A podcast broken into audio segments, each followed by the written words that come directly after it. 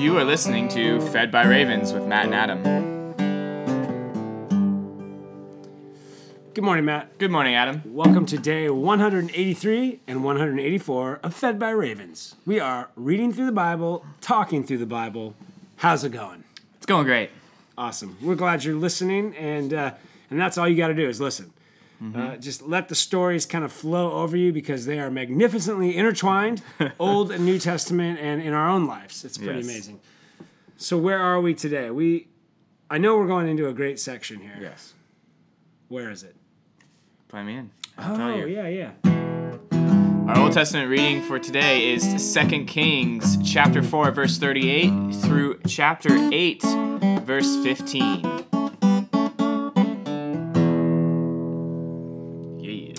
Right. I mean, this section, there's only one, for me, there's only one way to go through it.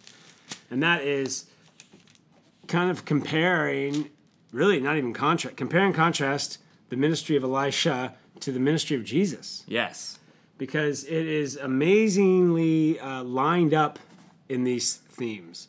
And so in chapter four, and um, what verse thirty-eight, he's already he's already done, uh, he's already Established himself as establish himself with the, the oil, the Shunammite woman giving her a son, giving his uh, restoring his life. He's already done resurrections, but now it's like his life is like the ministry of Jesus. Mm-hmm. First thing, he's hanging out with all the prophets, right? Yeah. He is with the school of prophets. There's over a hundred of them, and two things happen. Um, they need to. They're gonna. Well, first of all, they need to eat. Is this because they're going out to build their house that they need to eat, or they're just? This is just them needing to eat. This is a different story. Uh, there's a famine in the land. So, That's right. yeah, and then also if they kind of they kind of uh, look to other people to provide food for them because part of their work is telling people what the word of God says and if people don't value that, they don't get fed. And it's interesting. They're living in a time when there is famine, and famine kind of gives the idea that we're living in a time where the word of God is not highly valued and the prophets are not taken care of. Right. So Elijah shows up. They go out to make a stew. The boys are out there gathering things, mm-hmm. chopping up. They start to eat, and the thing you never want to hear when there's over hundred dudes is there's death in that pot. Yeah, there's someone poisoned the stew. Yeah, the stew is poisoned, but Elisha Shah is there, and in a lovingly, in a loving act of compassion, mm-hmm. he says he throws in some flour, basically prays, and the stew no longer kills. Right. Then, right after that, they're still hungry because there's famine. Someone brings some bread to the prophets. Yeah, and it's really kind of it's a offering of the first fruits, which is cool. But it's like twenty loaves, and he kind of gives it just to Elisha. Like he kind of wants it just to be for Elisha. This is for He's you, man. He's the head one. He's the head prophet, and Elisha says, "Oh, go lay it out in front of the hundred other guys." Right. And the guy's like, uh, "There's only twenty pieces of bread. I, This will be devoured by the first I how am I supposed five. to do that?" Right. And Elisha says, "No, no, no, just do it. Do it, and they'll have leftovers. They'll have leftovers. Does Do that it, and you're cool." Does that sound familiar? So we have Elisha doing what Jesus does on a couple different occasions, which is turning, uh, taking what someone brings and offers, a small a couple loaves and fish, multiplying it to feed his disciples, to feed his the people in his kingdom. Yes. And so you see Elisha really doing this explicitly. I mean, I almost think Jesus is walking in the way of Elisha, saying, I am the great prophet here to save you. I am the word made flesh. And so I'm doing things just like Elisha because we're lined up in the Spirit of God. I mean, thematically, it makes sense if because he was calling John Elijah. Right. So obviously, Elisha comes after Elijah, so he would walk in the way of Elisha. It's interesting. And they never say Elisha, do they? They always say, mm-hmm. "Oh, are you Elijah?" Mm-hmm. And it's like Elisha came after him in mm-hmm. even a double portion, and Jesus comes after Elisha. So that's just the first one. The feeding, Jesus feeds ten thousand, he feeds five thousand, and there's leftovers. Elisha does the same thing. Then we have this really interesting scene. Again, it gives to me it gives you an idea of the kind of world we're living in, mm-hmm. and they are living in. A servant girl. So Syria, we are. This takes place in Syria. yes. The king has raided Israel. He has, as part of the raid, you take children, you take women, you take whatever you mm-hmm. want, people, and make them your servants. Mm-hmm. He has a great commander named Naaman. He's a man of valor. He's like a good dude. He might even kind of be open to the Lord or something. There's something good about him. Yes. Well, yeah. It just says the there's a recognition that the Lord is con- uh, watching over all the nations, and so the Lord has just given Naaman victory. There you go. Well, he gets leprosy, and no one knows what to do. And it's this little slave girl from Israel says, "You know, we have a prophet, In Samaria, and he speaks. When he speaks, God listens." yeah. Oh, so what I thought was funny about this is the rest of the story does not deal with the girl who's in slavery. No. It's just she just proclaimed the word of God faithfully that there's a prophet. She Yes. like said, "Here's Jesus." And that's the rest of her story. There is no like, and Naaman returned this girl No. to her family, which shows you the climate we're in. yes. But um, here's how this story lines up with Jesus. Naaman cries out to Elijah. Elisha says, "Come to me." Yeah. So he goes. It's what I think is really cool is so you have some or I'm The king freaks out first. like yeah. yeah. Syria again is they've been always like kind of tense with Israel, especially after uh, Ahab Right. or Omri, and uh, they now have like a loose peace treaty, but they they have little skirmishes, but they don't have all out war. Right. And so the king of Syria sends Naaman with a letter and all these gifts to the king of Israel, saying, "Please heal my commander." And the king of Israel freaks out. He's like, "I I can't do that." Oh, he's trying to pick a fight with me. Yeah, he's trying to go. He's trying to go all out war with me. And so Elisha hears about it and he's like, dude, just send him to me. Yeah. What are you doing? and so he shows up. Elisha refuses, like, he doesn't enter, he doesn't invite the guy into his house because he's a Gentile. And Elisha is following the uh, Levitical law. Right. And so he's not going to allow this Gentile into his home to make it unclean, but he sends his servant out. And his servant goes out and says, All right, cool. Can you uh, wash in the Jordan River seven times and your skin will be clean? You can go home. Naaman does not like this. He's like, dude, we have better rivers in Syria. This one's gross. I don't want to go in the Jordan. We came all this way, and this guy just says, go dip in the uh, the Jordan. Well, it turns out that this servant of Elijah is, well, we'll tell you what happens. Then I'll then I'll apply what I was going to say here. Naaman's servant says, "We've come all this way. Why not try it?" Yes. So he does it, and sure enough, he's he's cured of his leprosy. He then says, "I want to take some earth home and worship.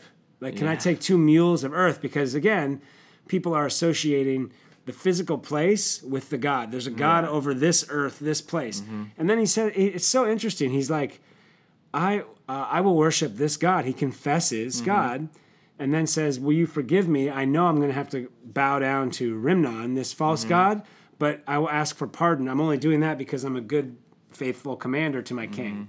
And Elijah says, "Yeah, go." Elisha says, "Yeah, go in peace." Yeah. Uh, and then he also offered Elisha a ton of stuff. Oh yeah. Well, before I get there, I just want to say this lines up to, I believe the, the baptism that Jesus says, or Jesus invites us to be baptized in His name. Like it's just the Jordan, it's just water, but with the word of Jesus, it becomes a life changing, life Yes. healing, Nice, cleansing, powerful work of God. And to most of us, we go, "What's the so what? It's just baptism." I was hoping that Jesus would come to me, not send some dopey pastor to tell me these Yeah. things and then do something way more powerful. But I guess I'll do baptism. And then you find out if you can engage it by faith, it is a saving work. So that was cool. But then afterwards, his um, so Gehazi is his servant. This is where Gehazi, his servant, is still with. Nothing is in chronological order. These stories kind of jump all over the place, right? Yeah, so I think Gehazi's with him for a He- while. he's with him, Uh, I think he's just with him. But um, so but this is where he where Gehazi gets yes, yes, yes, yes. Yeah. So Naaman had offered Elisha a lot of money and food and all this stuff. He brought a lot of gifts with him from Syria, and Elisha turns it all down and says, "No, I don't want any of it. The gospel is not for sale. I gave you the word of God. You're clean and healed. You can move on." And so Naaman's like, "All right," and he moves on. And then Gehazi's like, "What?" We have a bunch of prophets and a bunch of things. Like, I could be a, a- hero back in prophet camp. There's a lot of things that we can do with that. And so he I could change it to prophet. P R O F I T camp. Oh, so he Gehazi, the chases prophet's prophet. Oh man, he chases uh, Naaman down Yeah. and says, uh, two two prophets just came to us and they need they need some silver and they need some clothing." He's like, "I'm just asking for two talents of silver and a couple changes of clothes," which comparatively to what Naaman brought is a very small percentage of what Naaman brought. But two talents of silver, that's two years worth of money. Gehazi's getting a little greedy. And uh, change of clothes, most people only had one set. Right. And so, again, a change of clothes is nice. Uh, and Naaman's like, What? Yeah, sure. Ha- whatever you need, take it. And so then Gehazi's like, Sweet. So he goes back and He buries it, right? and Elisha is like, "Hey, where have you been?" And he immediately lies to Elisha. Like, why do people think they can lie to the prophet? Yeah. Yeah, nowhere. I've been here. He's like, "Oh, Gehazi." Gehazi. Basically, basically, it's like Gehazi, please, you're you've just picked up his uh, leprosy. Congrats. Congrats. Yeah. Get out of here. So, yeah, Elisha's like, I saw what you did in spirit. Yep. uh, and now the Naaman's leprosy that he was cleansed of will now cling to you and your descendants. Because we're doing the work of the Lord, and it cannot be. And that kind of reminds me of Ananias and Sapphira. You know, like lying mm-hmm. to the Spirit, mm-hmm. thinking you can get away with it. yeah, Well, then um, again, this is all I think the work of Elisha is the work of Jesus. Then we get some really cool little miracles of mm-hmm. compassion. Like Elisha is involved in the labor and the work of his prophets and his people and does little miracles. Yeah. Like the axe head miracle. I know. So they're building their own houses. They're Mm-hmm. like, let's go out and build. And a guy's axe head flies That he into borrowed. that he borrowed from a friend, flies into the river, and he's like, "Oh no, I borrowed this, and this is a big deal. Like, oh no, this is livelihood for my neighbor. This Mm-hmm. is all sorts of things." Elijah, will you help me? Elisha says, "Sure, I'll help you." Yeah. He throws a stick in. Presumably, the stick is floating, and it kind of is a symbolic thing of, "Hey, axe head, float Yes. like this stick." Yes. Praise. The axe head floats to the surface, Yes. and they get back to work. Yeah. You know, I mean, Just Je- uh, hey, no problem. All right, let's do that. and it does remind me of Jesus and like, hey, Peter, go catch a fish and find a coin in its mouth. Yes. Oh, you Like- need to pay that tax. Yeah. Why are you freaking out? Uh, to just go Go, you'll find it. Yeah, pay that. do what you're best at. Like Jesus cares about these little things, Mm-hmm. um, and you see Elisha doing that too. Pretty cool. Yes. And then it gets to a bigger scene. Again, we're getting back into the Syrian conversation. Mm-hmm. So the Syrians are now just going all out war. Again, all of this stuff is not in chronological Yeah. order, and so we're not quite sure when all of these things are taking place. But at this point, uh, Syria is now at war with Israel. But every time the king of Syria makes like secret plans and like, okay, let's attack here, the king of Israel is always one step ahead, Yeah. and he is getting frustrated. He says, he says, who of you is a traitor? Someone's you keep trading and telling all of what we're doing. he goes on a mole hunt. And then he's like, "Is someone in my bedroom or something like that?" He's like, Oh yeah, he's just asking like, like wh- Yeah. okay, who who is it? Who is it? And they're all like, honestly, it's not any of us. and It's- they know though. They go, "It's Elisha, it's that this guy." guy Elisha down there. He can tell the king of Israel the words that are happening in your bedroom. Yeah. So he says, ironically, "Let's kill him. Where is he? Oh, he's in Dothan. Well, Yes. let's go kill Elisha, even if he knows. So what? He we're going after him." So then it fast forwards to they send down a bunch of troops, a bunch of chariots, a bunch of warriors to go, and they surround Elisha. And uh, Elisha doesn't seem to really care too much. It's his, it's his new. It's not Gehazi. It's a new um, Uh, person. it could be him. Gehazi. Someone's with him Yeah. and says, "What do we do?" Yeah, he walks out like probably. I imagine this scene. The servant wakes up right before Elisha. He's got to go get like water and get the get the eggs from the chickens, whatever. He's doing like normal stuff. Walks out the door, do do do do, looks up, and they're surrounded by Yeah.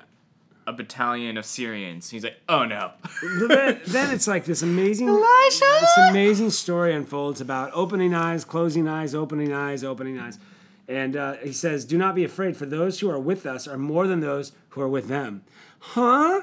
yeah. It's just you and me against all these soldiers. But what Elisha knows is what Jesus knows when he says he's being arrested and he's like, I could call down 12 legions of angels right now. Like, I see the reality. And so Elisha prays that uh, his servant might, oh Lord, please open his eyes that he may see. And then the young man sees the mountain was full of horses and chariots of fire yes. all around it, like the angelic hosts. And there's more of us than them. Okay, so his eyes are open now. And I love this story because this is what I pray.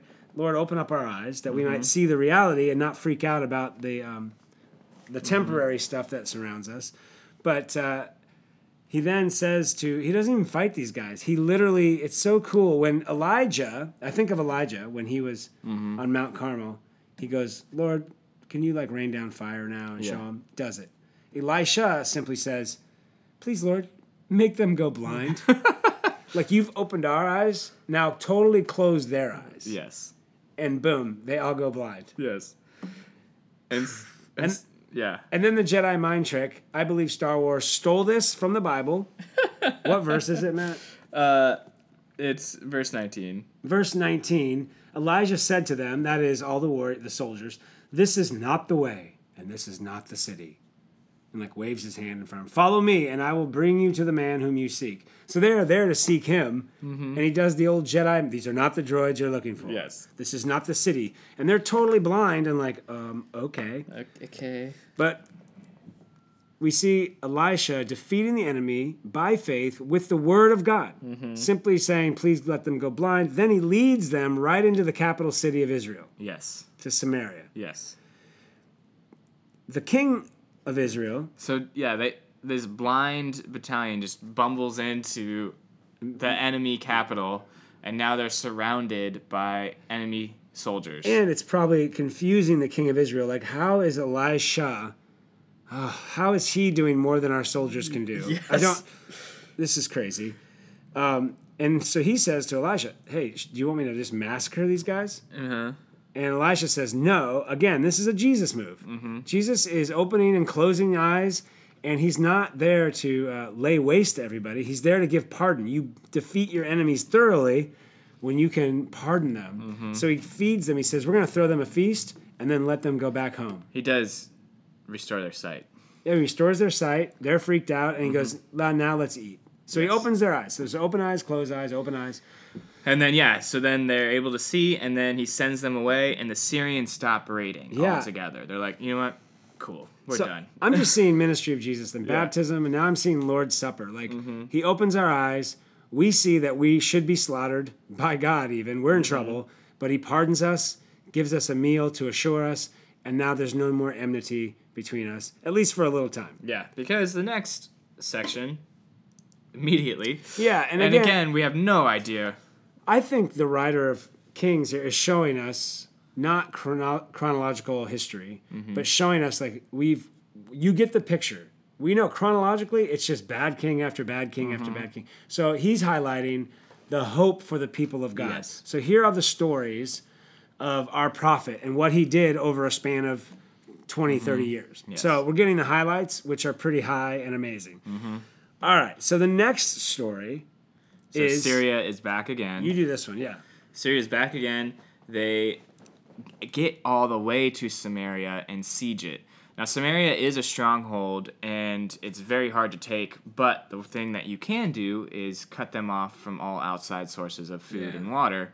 And so you starve, basically, the tactic is starve the city to death Right. And it works. and it works. And so they finally get to this point where it's so bad that the that this woman is crying at the wall of the uh, throne room, and she's crying out to the king, and the king's like, uh, "What can I do for you?" And she's like, "It's just awful. We made my friend and I, we were hungry, and my friend said, "Look, we'll just let's boil your baby today, and we'll eat it." and then tomorrow we'll eat my child. Right. And so we did it. We ate my baby, and then the next day she hid hers. Yeah, this is Can you come down and make her show me where her baby is so we can eat it? right. And this is a theme, a reality in all kind of histories. Mm-hmm. The lowest point of humanity. Yes. This is the lowest point of humanity of hunger and fear and oppression when you're forced into cannibalism of, of your own children. Yeah. And so you'll read about this in Josephus. This happens in a lot of sieges. That's the whole point. Well, and then if we can remember back to Deuteronomy, this was listed among the curses. Yeah. If you don't follow the ways of God, this was something that would happen. so the king sees, I have led these people to the lowest point, not to where a lady, you know, we were in the glory days, it was my baby accidentally died and someone took it, and mm-hmm. Solomon's giving wisdom. We're in the lowest days where people are, are not even worried about eating a baby. They're just mad that they're not eating the, their friend's baby. Yes. It, that's how bad things are. So um, the king recognizes this and tears his um, tears his robe, you know, and, and starts mourning like, "What have I done?" And then Elisha, No, his response is, uh, "May God do so to me, and more also, if the head of Elisha, the son of Shaphat, oh yeah, remains on his shoulders today." So he immediately blames like Elisha could have gotten us out of this. yeah, which is what people He do. could have just gotten us out of this. It's all his fault. It's- and it's again, it's not our fault for the blatant sin that we've been doing and committing for most of our lives. It's the man of God who we've seen do amazing things for our salvation. It's his fault. See, it's the mercy and judgment seats Mm-hmm. are mixed up. We should be saying in those situations, the king should be saying, God have mercy, I've sinned. Mm-hmm. Asking for God's mercy. Instead, we sit in judgment and we say, God, uh, where are you? Yeah. You could have stopped this. Yes. And um, there is no mercy, only judgment. Okay, so, So he sends an assassin to Elisha, but the Lord warns Elisha, and so Elisha uh, bars his door before the guy, the assassin can get there, and then he tells the assassin through the door, "Hey, uh, there's gonna be so much food tomorrow. By this time tomorrow, uh, we won't know what to do with it." yeah. And And like the price of Yeah. simple things was exorbitant and it's going to be all flipped. He gives prices, The- the- shekels. yeah, the economy will be flipped, and so the the assassin's like, even if God opened the storehouses of heaven and rained food down on us, how could that be possible? So then, he, for that comment, Elisha's like, yeah, you won't see it. And- You're, you're going to see it, but you're not going to eat a thing. yeah, Yeah, you'll see it at the doors Mm-hmm. and you won't eat it. So then you you pan over to these four lepers Yes. who are sitting outside the city dying. They're like, "We are so desperate. Why don't we just go over to the um, the enemy? They're sieging us. You know what? They might give us something, or they'll kill us. But we're dying anyway. So they go over there and find it a ghost town. yes, And then the story tells, the narrator tells us, the Lord allowed the enemy to hear the sounds of warriors and to hear, and they thought it was the Hittites and the Edomites and the yeah. They uh, thought Egyptians. they thought the uh, Israelites had hired out mercenaries. Right, which they should have They probably. probably should. And they're like, oh no, we're going to get threshed. So they left in such a huge hurry. They left everything. And they'd been there. So Mm-hmm. you have to think, they'd been there for so long that they had gotten, it's like home. So these four lepers load up. They make like three or four trips before they go, should we tell somebody? and they finally are like, we should tell somebody because we don't want to be in trouble. Yeah. And we don't want our people to die. Yeah. So they tell, the king doesn't believe it, of course. So there, here's how I want you to see this though lepers, outcasts, are have been privileged with telling good news. Mm-hmm. They tell the good news. We are no longer uh, our enemy has been plundered. Let's go get it. yes. But no one believes them. They think it's a Mm-hmm. trick until finally the king figures out a way. to go check it out, and everybody is saved. There, every there's just an abundance of food, of Mm-hmm. clothing, of everything. And as they're coming back, that assassin is guarding the gate. Yeah. He sees it and gets trampled by the people because they're all so excited about getting more and bringing it back to their families and that he gets trampled underfoot. So in this story, I see the, th- the thing I see is how Jesus Mm-hmm. tells his disciples to go share the good news. Mm-hmm. Tells us go tell the good news. But we're, who's going to believe us? Doesn't matter. Jesus Christ has plundered the enemy. There's victory, even though it may feel like death. So that was another way I felt like, okay, so we got leper evangelists, Mm-hmm. but that's not all. Yeah, this get, is so packed today. I'm so Yeah. sorry. We're going long, But we get our last story for today. So I mean, there's kind of two, but yeah, there's a twofer. But go go on.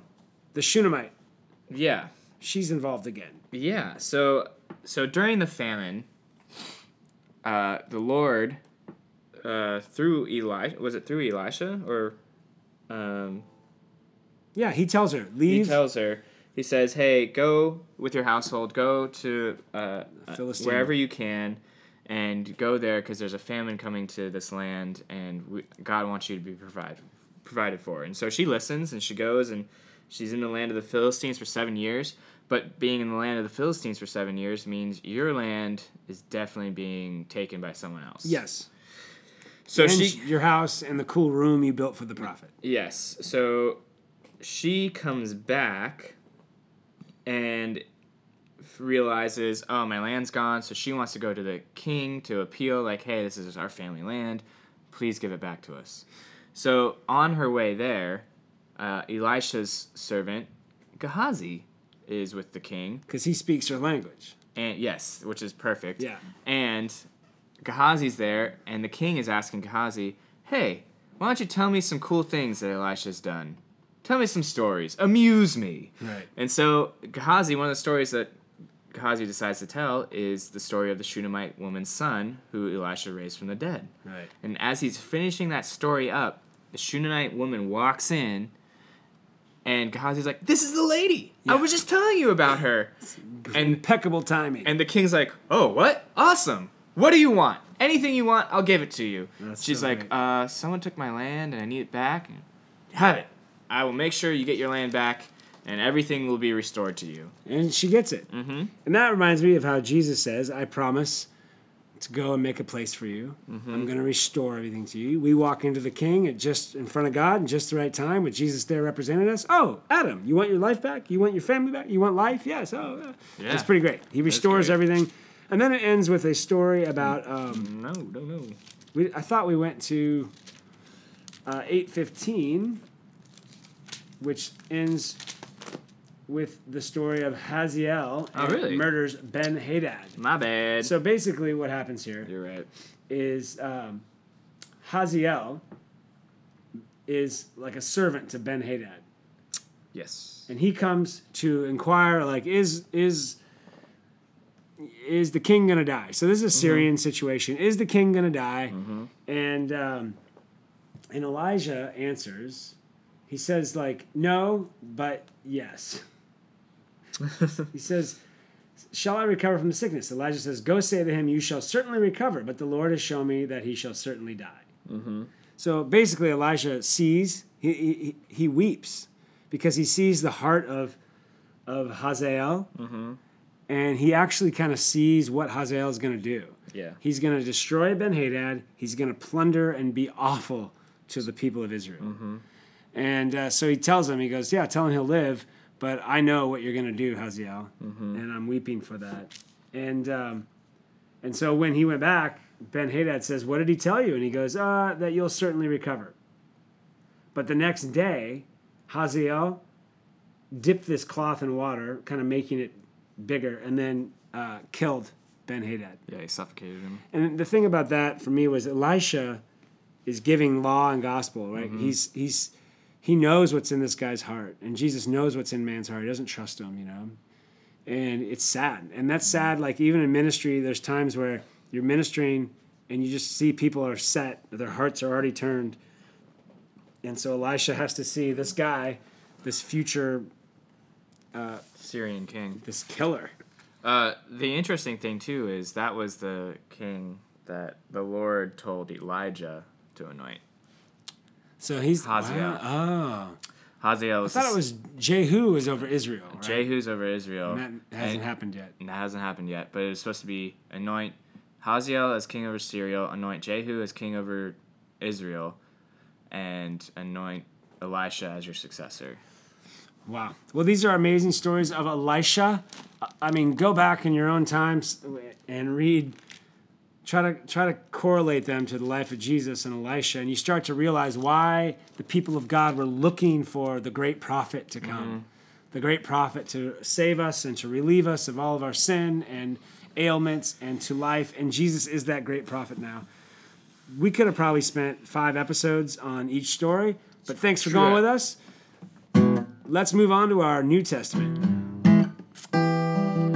New Testament reading for today is Acts chapter 21, verse 27 through chapter 23, verse 11. Well, it's those uh, it's those first and second missionary journeys of Paul, where he he goes into the Asian cities and into Macedonia and up. And really, I was looking. If you look on a map, I don't even know it's an old map now. Like, is Bulgaria and Albania and Yugoslavia still even places? But anyway, he's going up around the Aegean Sea and into those Asian areas before he gets over to Greece and Athens and on Corinth and all that. And it was those early places where the synagogues, the Jewish people of Asia, chased him. Remember, they chased him all the way to Berea. Mm-hmm. Yeah. Berea was finally like a sweet spot. It's like Yes. those guys. Yes. Well, uh, on Paul's third missionary journey, he finally makes it back. We highlighted that last episode. Mm-hmm. He gets back to Jerusalem. He's all purified up and ready to go, saying, "I am a good Jew, Mm-hmm. and here's I want. I'm here to tell you what Christ has been doing around the world." Well, those Asian Jews are already there for Pentecost, and they know him and they hate him. Yes. Yes. So, unfortunately, the plan of James to show Paul as, no, he's still a good Jew, Yeah. totally backfires. But, I mean, the Lord did warn him in every city on the way back that he was going to get arrested in Jerusalem. And Agabus quite literally told him he'd be bound up by a, a belt, which he is by the end of this scene here. Yeah.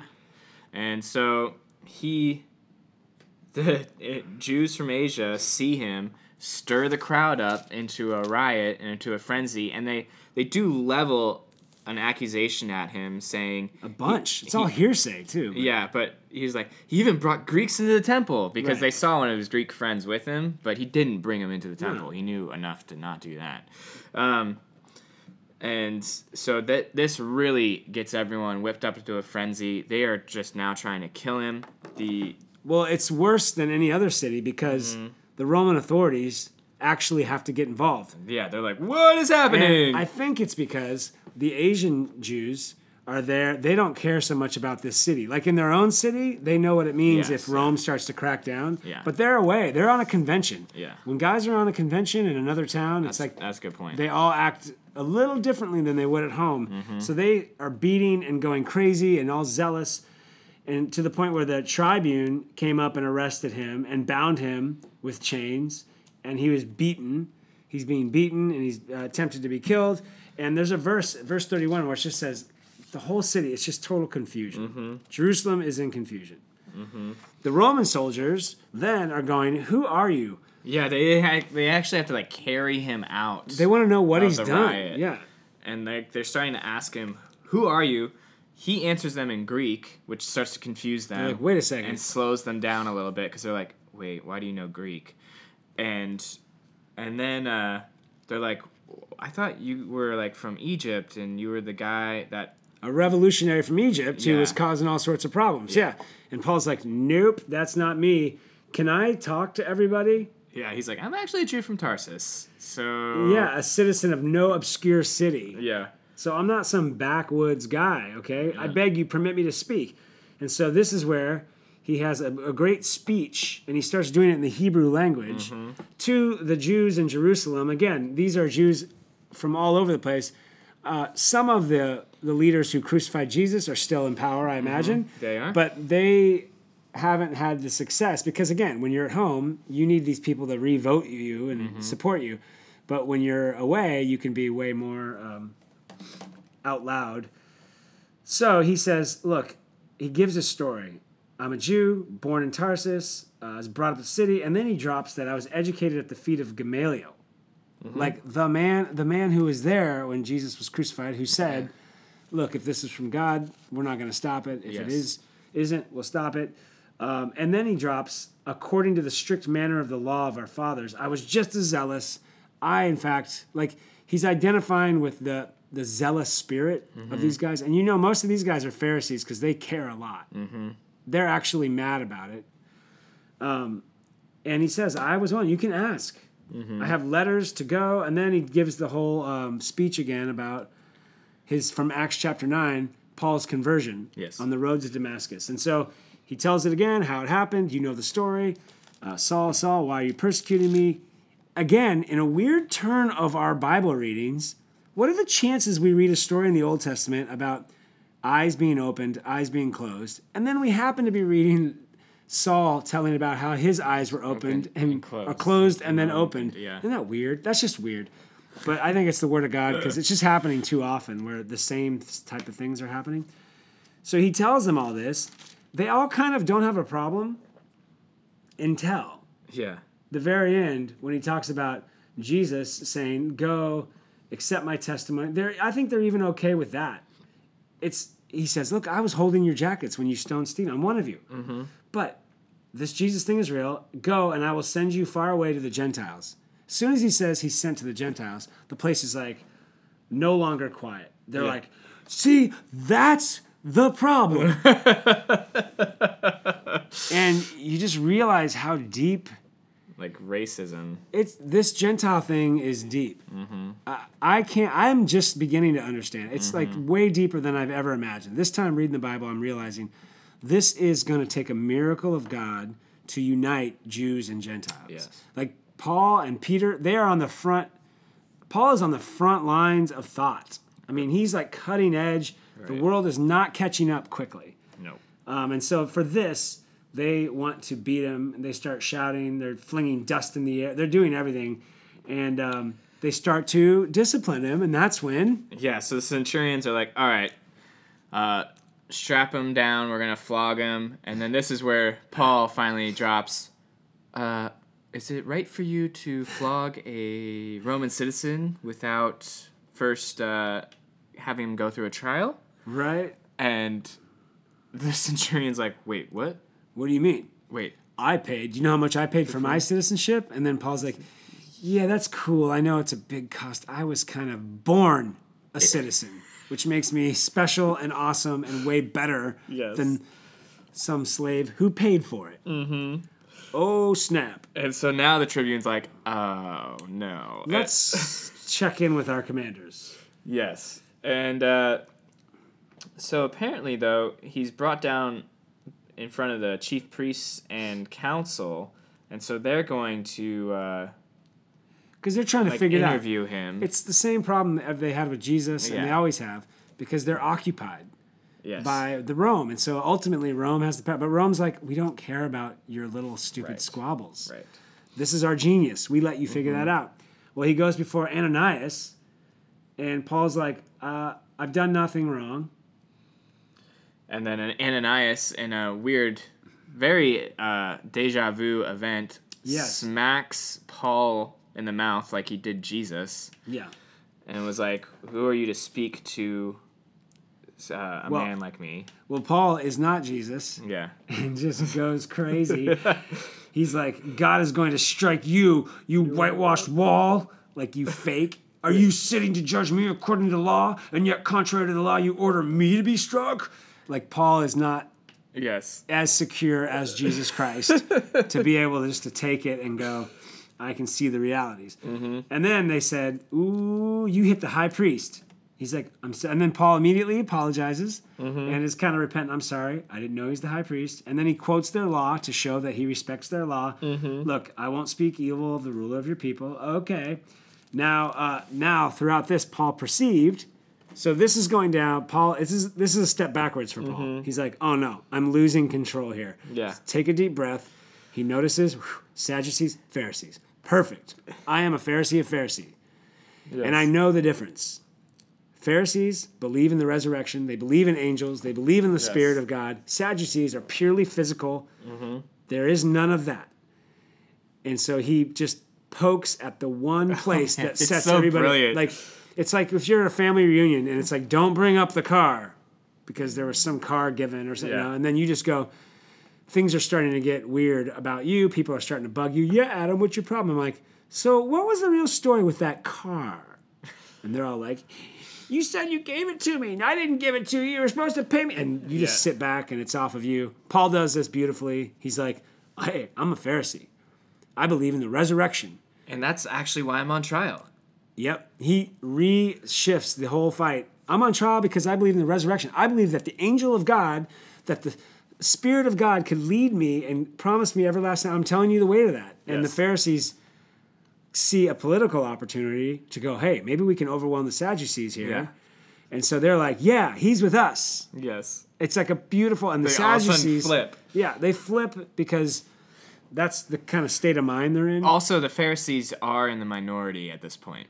So they see a chance to get majority. Yes. and they go, "Oh, let's play this game," and Mm-hmm. so they flip, and then um, The dissension became violent, and the tri- the tribune, afraid that Paul would be torn to pieces, commanded the soldiers to go down, take him away from among them by force, and bring him into the barracks. Yeah. So the soldiers like have to storm into this council meeting, grab Paul, carry him back out, and lock him away. and we end. Uh, it, it is interesting because um, the Pharisees do have a moment of like, "What if a spirit or angel spoke to him?" Like we have to allow for this. He's right. yeah. They don't agree with him, but they see it as a political move. Then, while Paul is locked up that following night, again, he gets to hear from the Lord. The Lord stood to him by him and said, Take courage, for as you have testified to the facts about me in Jerusalem, so you must testify also in Rome. And again, it's like Paul is specially equipped for this mission. Yes. Who else would get uh, such a audience in Jerusalem at Pentecost? Right. who else is going to be able to be sent to Rome and get an audience but this person that God has called and saved? And uh, it's pretty great. Mm-hmm. So that is our New Testament today. The gospel is going out to the whole world, it's happening, and it's happening at a great cost. And it makes me think, you and me, we're just little Gentile kids, thousand, 2,000 years later. Like, we're, we must be really valuable to God. This is a big cost for Paul and his apostles to make sure you and me, 2,000 years later, can understand the reality of Jesus. Well, Yeah. thanks, God. Today I'm going to read Psalm 79. O God, the nations have come into your inheritance. They have defiled your holy temple. They have laid Jerusalem in ruins. They have given the bodies of your servants to the birds of the heavens for food, the flesh of your faithful to the beasts of the earth. They have poured out their blood like water all around Jerusalem. and There was no one to bury them. We have become a taunt to our neighbors, mocked and derided by all those around us. How long, O Lord, will you be angry? will you be angry forever? Will your jealousy burn like fire? Pour out your anger on the nations that do not know you, on the kingdoms that do not call upon your name, for they have devoured Jacob and laid waste to his habitation. Do not remember against us our former iniquities. Let your compassion come speedily to meet us, for we are brought very low. Help us, O God of our salvation, for the glory of your name. Deliver us and atone for our sins for your name's sake. Why should the nations say, Where is their God? Let the avenging of the outpoured blood of your servants be known among the nations before our eyes. Let the groans of the prisoners come before you. According to your great power, preserve those doomed to die.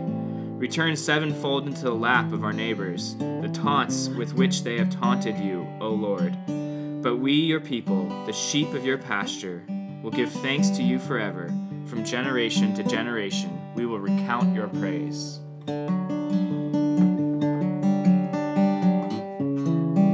Boom. You've just been fed by ravens. Go in peace and serve the Lord. We will talk to you next time.